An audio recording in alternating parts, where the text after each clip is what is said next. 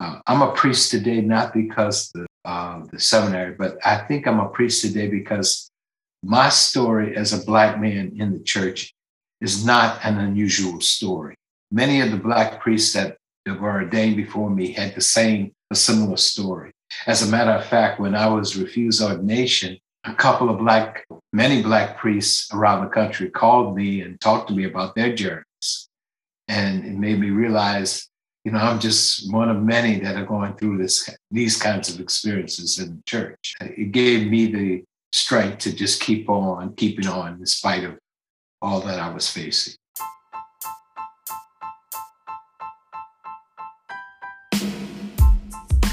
Hi, and welcome back, everyone, to another episode of Reclaiming Social Justice, a podcast that seeks to read the signs of the times through the lens of Catholic social teaching and rediscover our call to work for a more loving and just society.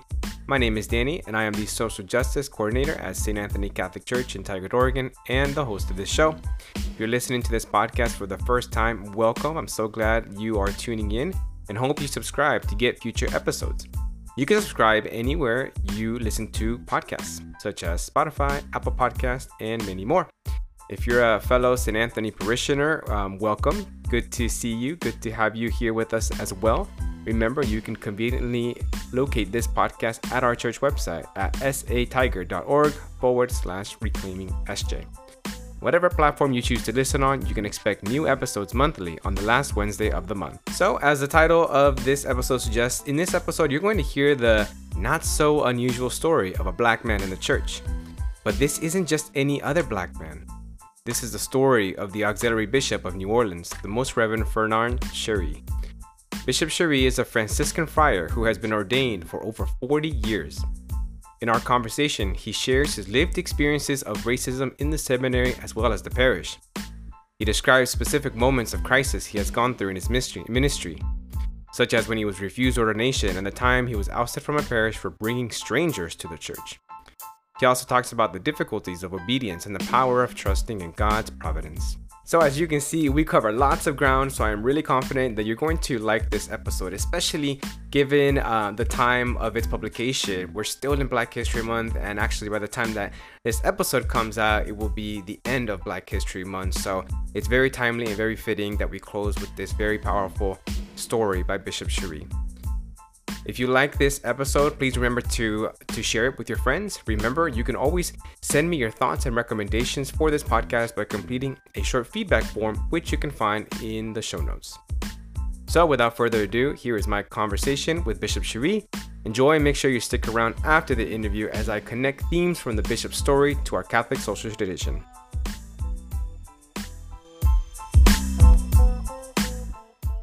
All right, Bishop, why don't we just jump into things? Who or what first taught you to live a faith that does justice? There were two groups of people. First of all, it was my family. Uh, I grew up in uh, the Seventh Ward of New Orleans, very working class, middle class, lower middle class uh, area of New Orleans. And my family really taught me a lot about what it meant to protect the family, to support the family, to and be about the, the values that that keep us united together as a family. And so uh, that that would be the, the, the first and primary teachers of uh, justice for me uh, in my life. Second one was the group of nuns who taught me and worked with me throughout my life. Um, uh, the Sisters of the Holy Family, the Sisters of the Blessed Sacrament, primarily those two groups of sisters were, were the really uh, inspiration behind all helped me to not only know the faith but to how to promote the faith in, uh, and do works of justice in the process. I grew up uh, during the civil rights time, uh, the latter part of the civil rights, and so there was a lot of things about justice that, that really had to be done, especially in the South. And so the nuns uh, really prepared me for that and especially when they kind of guided me towards priesthood and everything else uh, the way they did. so I have to say that they were the real inspirations for me. Dive into that for us. Um, can you share with us what were some of those values or lessons that your father or the sisters passed on to you? I think one of the things that was real key for me was that uh, they exposed me to some of the injustices happening within the Black community in New Orleans. Uh, as they exposed me to that, they kind of uh, made me conscious of the fact that, well, this is how it is in this area, but basically it's not like that everywhere else. And and it made me question, well, why why is it different here? I began to see how, some of the uh, system uh, systematic issues of racism, and so there were the haves and the have-nots, and how the, how we as people of faith must must address those. I saw it in my classmates and their families because we weren't all on the same level. We, you know, some of my classmates were very poor, so we had to help each other. We had to you know take care of each other. I remember my my uh, going to uh, stay at my with my grandmother and them, and uh, sometimes some of my classmates were with me, and she would just feed us all because she said that's the way you got to do it. You got to take care of one another, and uh, so it taught me to be caring and sensitive to other people's needs and everything like. that. So you mentioned the nuns that played a pivotal role in um, your formation and, and discernment in becoming a priest. Talk a little bit about your experience in the seminary for us. Oh, seminary was horrible.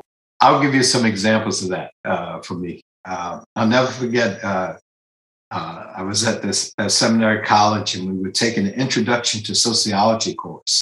Uh, we got to the chapter on blacks and Hispanics. The professor said we're going to skip that chapter and take it in next semester's course.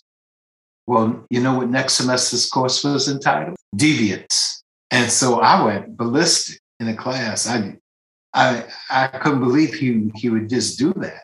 Some of my classmates couldn't understand why I was upset. So he was calling blacks and Hispanics deviants? Yes. And uh, so, um, so he was, uh, and he didn't know how to handle it. The professor didn't know how to handle it either.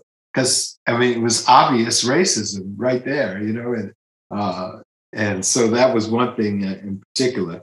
The other thing, I, uh, you know, in the seminary, they try ever, to form you in a way that you always maintain the status quo. It's not, they, they, they really don't really like people that uh, stretch the, the norms sometimes. So uh, another experience I had was, uh, you know, uh, part of your training in the priesthood is to do clinical pastoral education.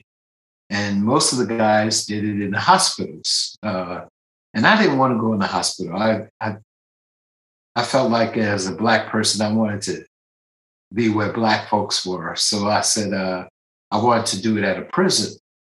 So I, I did. I actually applied for uh, 10 programs across the country. And uh, I was accepted at nine of the 10.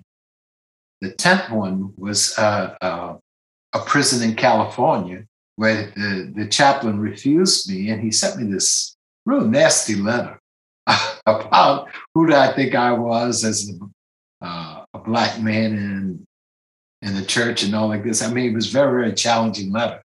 And so I, I responded to his letter, just really talking about uh, how I felt God had blessed me to be who I am. So he read my letter and he responded to that letter saying that uh, he wanted me to understand I would be challenged about who I was, especially as a, a Black man and a Catholic in, in the prison system. And he didn't want me to come naively into the experience. And he, then he said, if I'm still open to uh, coming, he would welcome me in the program. And so I, that's where I went. now the seminary thought I shouldn't have even done that. I should have I should have just gone somewhere else and and, and worked with other programs. But I, I really was happy to to work in that program and be a part of it. It was a big prison. It had 2,300 inmates. The average age was 24. We did everything with the inmates. We went went to therapy sessions with them. We counseled them. We prayed with them. It was it was really really a wonderful experience. It awakened me to the power of God, kept me safe, and uh, protected me throughout the whole experience. You know, Bishop, as you share this story and your experience in the seminary, I can't help but wonder if there's um, people listening to this episode who are in shock, you know, at hearing that the this type of racism that existed at that time, and moreover, that it also existed in our church institutions. Right. And I came back from that prison experience with the CPE program, you know, into the seminary. And I, I came back a changed person. I mean, I was it awakened me to some things that I needed to focus my attention on. So I did that. The funny thing happened, you know, I, I came back making the decision that I wanted to be a priest. It was like uh, six months later uh, when I go before the, the formation board, they knew I had come back changed and different.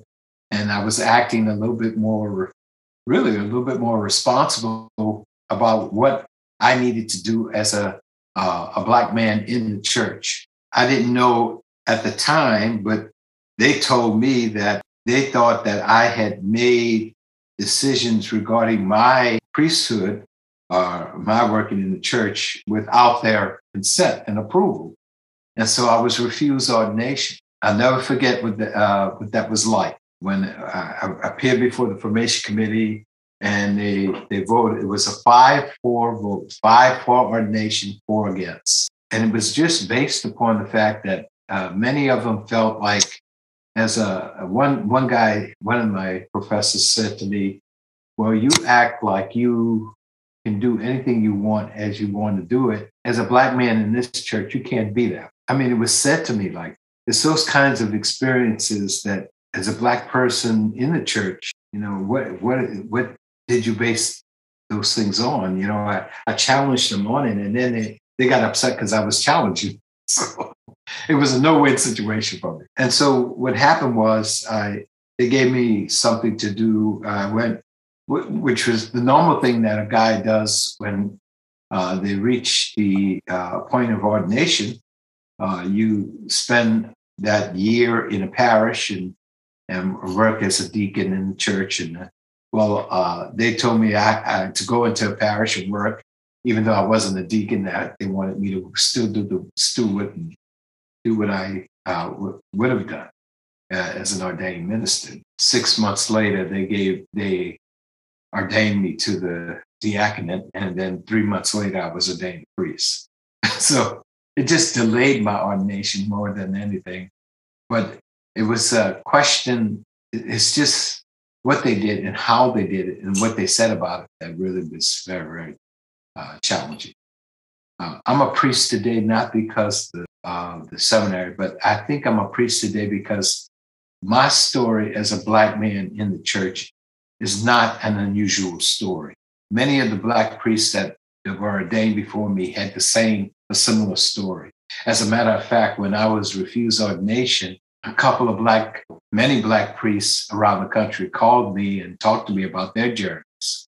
And it made me realize, you know, I'm just one of many that are going through this, these kinds of experiences in the church. It gave me the strength to just keep on keeping on in spite of all that I was facing. When I was ordained a priest, I was told twice, there's no place for you here in this diocese. And I was a, I'm ordained for, for the Archdiocese of New Orleans. They had 156 churches at the time of my ordination. And I was told there's no place for me. Those are the kinds of experiences of racism. And that's why you don't have a large number of Black priests in the Catholic Church, because it's not that we aren't interested.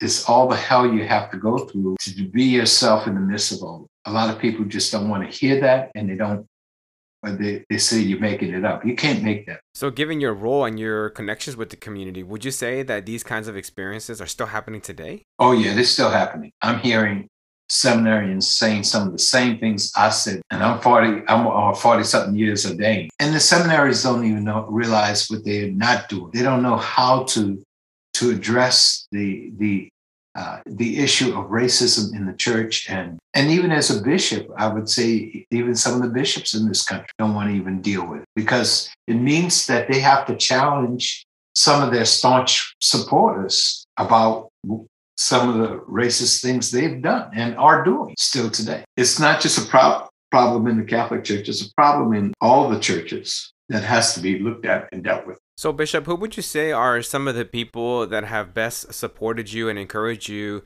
to press forward as you've had these experiences throughout your ministry? There, there's so many people I, I could name. During my seminary years, there was uh, two very powerful women, uh, nuns that helped me. One was Sister Bernadette uh, LeDuff, uh, Sister of the Holy Family, and the other was Sister Julie Gavilla, who was a sister of uh, a Marianite sister of the Holy Cross. Uh, those two really, um, I worked with them in a, the Ninth Ward of New Orleans, very poor area in the projects, uh, and uh, through the seminary, early seminary years, and uh, they helped me to to stay sensitive and conscious of some of the uh, the issues of racism and injustices that we were facing here in the Archdiocese of New Orleans. Those were my early years. I would say when I, once I, I was uh, ordained, there were several priests. Uh, one was Archbishop James P. Lyke, a Franciscan, who was very instrumental in developing uh, music, uh, music in the Black Catholic community around the country. He was the producer of the first Black Catholic hymnal, uh, Lead Me, Guide Me, published by GIA Publication. He was also uh, a very um, a man of great integrity, and I, I really appreciated that about him. Another person, a mentor, who mentored me was uh, Father Joseph Brown, a Jesuit. He was one of my instructors at uh, Xavier University when I went to the Institute of Black Catholic Studies that out of Xavier. And uh, he was very, very instrumental in, in guiding me and, and, supporting me in my priesthood. Sister Addie Lorraine Walker, uh, school sister of Notre Dame, who was the who's right now the director of the Sankofa Institute at Oblate School of Theology. Institute uh, uh, promotes African American pastoral leadership in, in, in, the Catholic Church and in uh, other denominations as well. It's very ecumenical program. And uh, she's been very, very uh, good friend and, and mentor for me. So those people, I think primary people, I could name a whole bunch more. So shifting gears a little bit, Bishop, um, one of the things that I found fascinating about you is your style of preaching. For those of you who have never had the privilege to hear one of your homilies or your talks at a conference, you always start with a song and a gospel song specifically and you are known for your passion and your work for archiving um, the history of black gospel music and liturgy. So i was wondering if there's one song in particular that you turn to most often to start one of your talks? Well there's one song uh, i think it kind of reflects my journey. It's a song written by uh, dr patrick bradley it's a song that's it's so glad to be here. So glad to be here. So glad to be here. Jesus brought me this far, and I've come to praise his name. So glad to be here. So glad to be here. Jesus brought me this far, and I've come to praise his name. And it's just a, a, a true reflect, reflection of my journey in life, in my journey in the priesthood. Uh, I have realized that God has brought me this far. you know, if it wasn't for the Lord on my side, where would I be? God has shown me a way and has brought me a mighty long way in, in my life. With that appreciation, that kind of that song kind of sums it up. And it has a all kind of little things that develop around that song throughout that song that I really appreciate. Yeah, you know, Bishop, one of the the things that I really appreciate about music is its ability to to heal and empower and re-energize um, people, especially people who are doing the difficult work of justice. I, I was thinking about if there's a, a, particular song that you would recommend to people who are working in social ministry to encourage them to help them um, have energy to move forward and continue doing this work, especially in moments when they feel burnt out? One of the songs that I use at confirmations, and I, my goal is to teach it at every confirmation, and uh, it would be a song that is adopted by every church in the Archdiocese of New Orleans. but it's, uh, it's uh, tell them I'm a child of God. If anybody asks you who I am, who I am, who I am, if anybody asks you who I am, tell them I'm a child of God. To me, that reflects uh, the what it means for us to witness our faith to others and speak to our faith to others about what it means for us to know the Lord, to follow the Lord in each day of our lives. I think another song that that uh, kind of speaks to the justice question is the spirituals that says, I shall not, I shall not be moved. I shall not, I shall not be moved, just like a tree standing by the water. I shall not be moved. Just like Jesus before me, I shall not be moved. And so it, it, it just reflects that uh, that real call to stay true to uh, the uh, and speak to uh, and give testimony to the justice of God in my life and uh, and how we must continue to do that and uh, and live that each moment of our, our lives. You know, so those those kind of songs and they're easy for people to pick up and remember. So one of the things that I learned about you in an interview that I stumbled upon was uh, where you were talking about the three vows of of the priest, and you mentioned in this interview that um, actually chastity is not the hardest of the three, but rather obedience. And you defined obedience as listening and acting upon what you hear from God and the people of God. And you also go on to say, there's a greater power at, at work than what exists in the human instruments that are before me. There is a God that makes things right even if everything looks wrong. And that those words really just spoke to me and resonated with me. Um, so I wanted to ask you if you could share perhaps a, a couple of examples of where you have seen this obedience and divine providence be made uh, concrete in your life. Yeah, I, I'll, I'll give you a, my first crisis in priesthood, right after a year after ordination. Uh, well, first of all, in my in my first assignment, I was given a, a Sunday mass that had 50 people attending. Average age was 65, and they told me to do something with the mass. And so I knew that we had a group of boys playing basketball in our gym every Sunday. And I told them, if y'all going to play basketball in the gym, y'all have to go to church. And so they got their girlfriends and they made a little choir. Within one year, we had 500 people in church. Average age was 24. And you know what happened? Uh, I was reassigned after one year because I brought all those strangers in the church. Now, these were all people in the neighborhood. Many of them were Catholic already, weren't coming to church and everything like that. And uh, and but they uh, they ran me out of that parish. And I, I remember going through that first crisis in my life and uh, and everything, and wondering, you know, uh, you know, uh, God, what is this all about? You know, and uh, you know, is this really what you call me to? And so I had to go meet with the Archbishop. Right after that, there was this a special meeting called by the parish council in which they they jumped on me about bringing these strangers in church.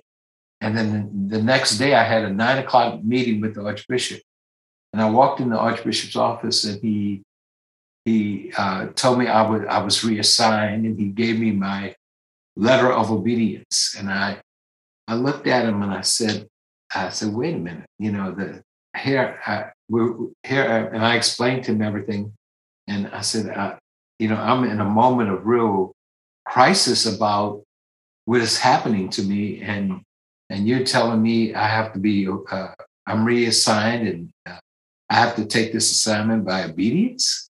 And i said uh, and that's when i challenged him. I said uh, archbishop obedience is to the will of god not to the whim of any one man. And he went ballistic. I mean went ballistic. And i said well uh, i said in the seminary that's what they teach us he called up the seminary professors, and it, boy, it, it caused a great stir in the seminary. Believe me, it was the first time I realized, you know, uh, I have to deal with this this challenge of being of obedience. What it means to be obedient to some uh, to a leader, and to even though it was contradictory to everything I was feeling and saying. And I remember meeting a group of, of Black Catholic leaders in the city of New Orleans they had a special meeting they called me to, and we talked for about two hours. They said, You're right about obedience, but you're also wrong because you have to look at more than just yourself and the archbishop. You got to look at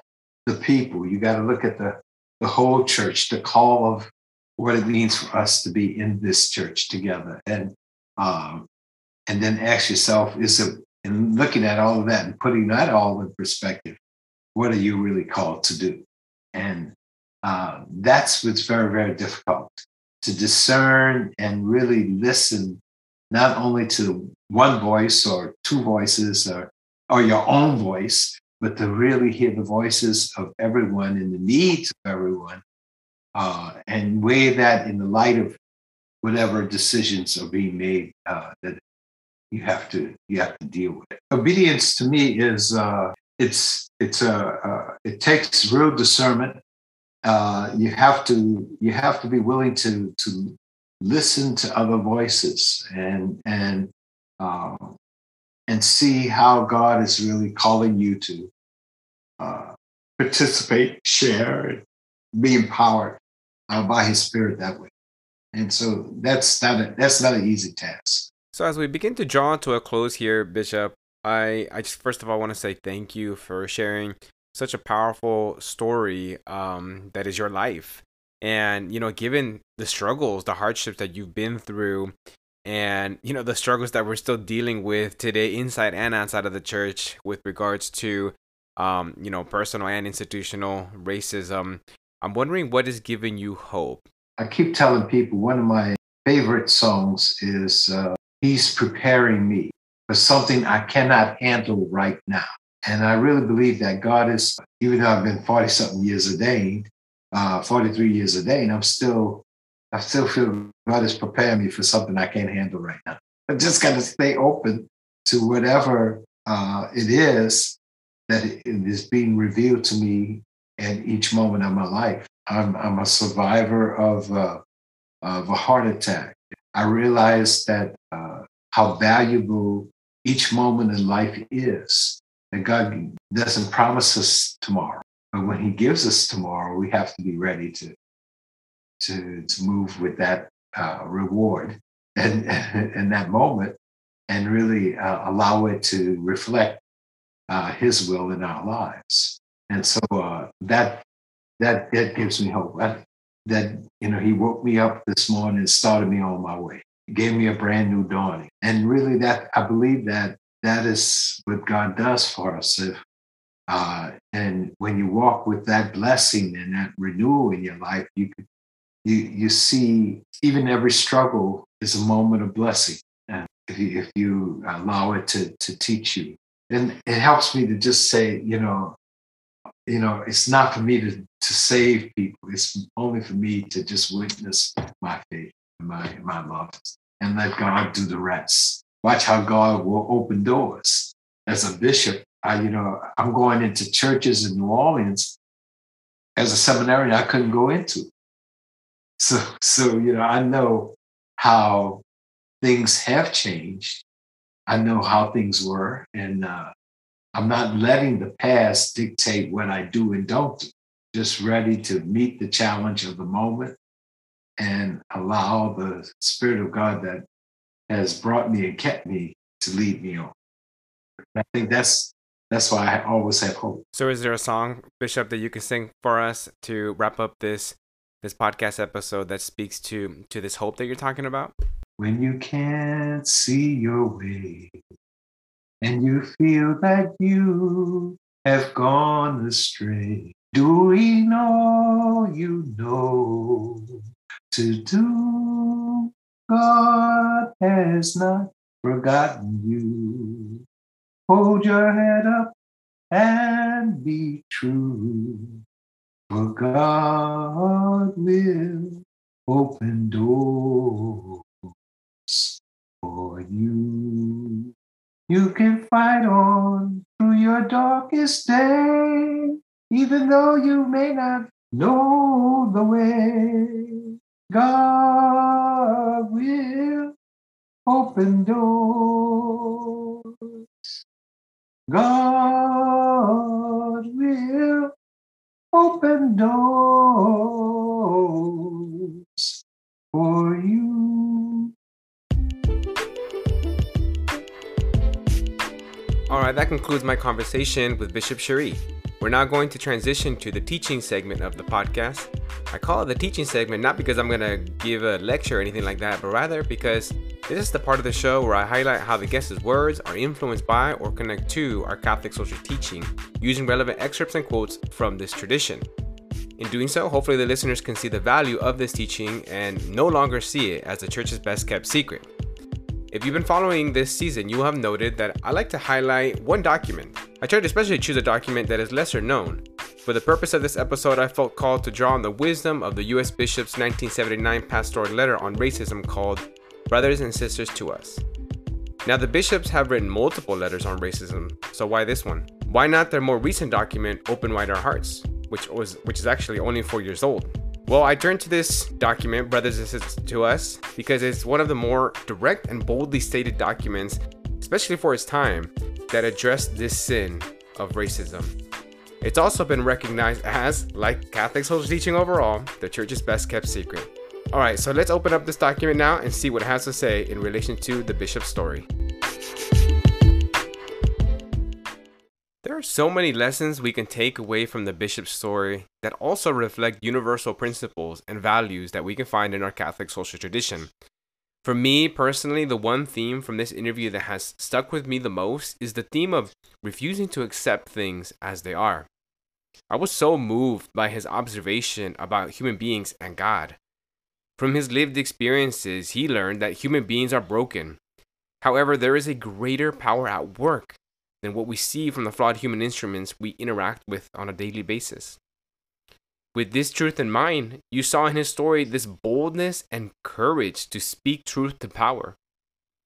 And for doing this, he often got in trouble, didn't he? But that's the role of the prophet to denounce injustice, to denounce the status quo that advantages one group of people and disadvantages others. What does brothers and sisters to us have to say about this theme? I'm just going to share with you just a few excerpts that specifically mention this theme of the status quo. And it's really interesting actually because it only took two paragraphs for the bishops to point out that part of the reason that racism still exists today is because we are unwilling to dismantle the status quo or what's considered normal or familiar. We don't want to make people uncomfortable. And so we refuse to make the necessary changes to truly have a more loving and just society. The bishops acknowledge, though, that the, there has been progress, especially at the legislative and policy level. They even concede that explicit racism, or what Father Bryan Massingale calls common sense racism, in other words, person A doing something or saying something insensitive to person B because of the of the color of their skin. They acknowledge that for the most part this has been eliminated. Well, perhaps not eliminated, maybe that's a stretch, but it is certainly not socially acceptable anymore. However, the bishops argue that a fundamental change in this area has still not occurred, and I would agree with them even today in 2022. So in this second paragraph, they say, quote, Today, the sense of urgency has yielded to an apparent acceptance of the status quo. The climate of crisis, engendered by demonstrations, protests, and confrontations, has given way to a mood of indifference, and other issues occupy our attention. End quote. This last part applies so much to what we're seeing today, something that I wrestle with regularly in the position that I am in. We don't see the same vigor and passion for racial injustice that we see when we talk about issues like abortion. Yet they're both pro life issues. And here's another thing, too. When we hear that word at the end of this quote here, the word indifference, to me that implies passivity. But I believe it's actually the opposite. Whether it's at the subconscious level or not, I think that folks that are in the status quo are, are actively indifferent. Why? Well, why wouldn't they be? Right? Because they want to keep things as they are. They recognize that if they give attention, and interest to movements seeking to significantly change the culture which they currently experience privilege in, then they won't experience that privilege anymore. They no longer will have access to the same, same power and resources and capital. The maintenance of the status quo is mentioned explicitly again a little later on in the document. In this segment, the bishops refute the argument that racism is no longer a problem in our country today. They go on to list all the different areas of society where racism raises its ugly head. They mention housing, poverty, unemployment, and education, just to name a few. Well, in Bishop Cheri's case, we can also add the seminary and, and the parish as well. Then they go on to talk about the negative sentiments we sometimes hear toward people of color, that they're getting an unfair advantage through programs like affirmative action, for example.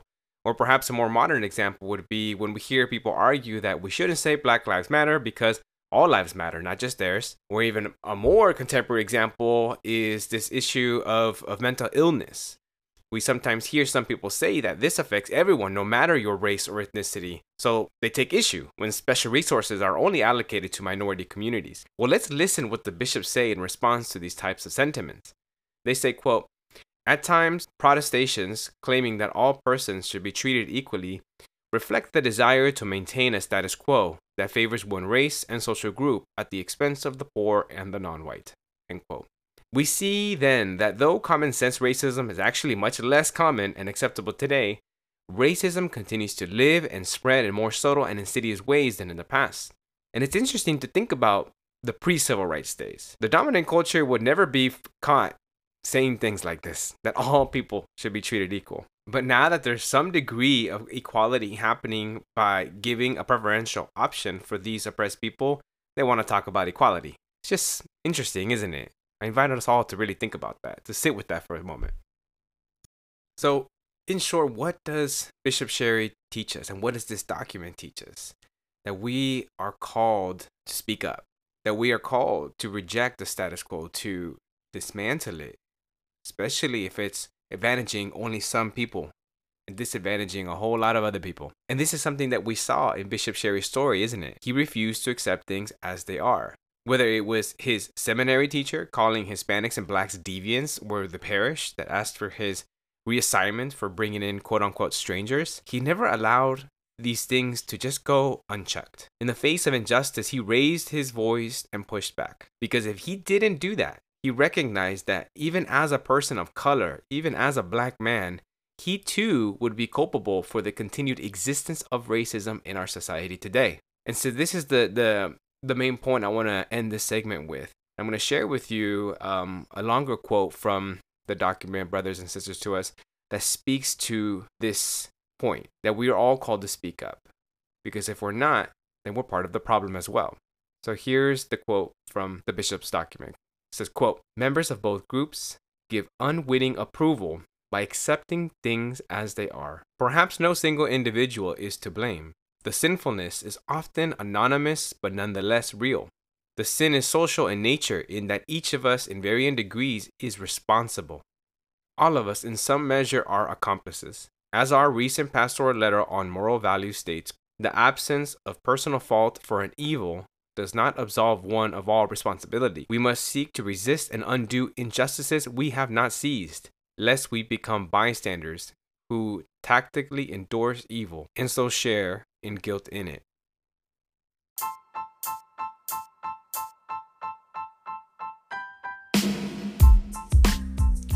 All right, y'all, that's a wrap for another episode of Reclaiming Social Justice. Thank you for tuning in. I hope that you enjoyed this conversation with Bishop Cheri and that you learned a thing or two from the 1979 Bishop's document, The Brothers and Sisters to Us.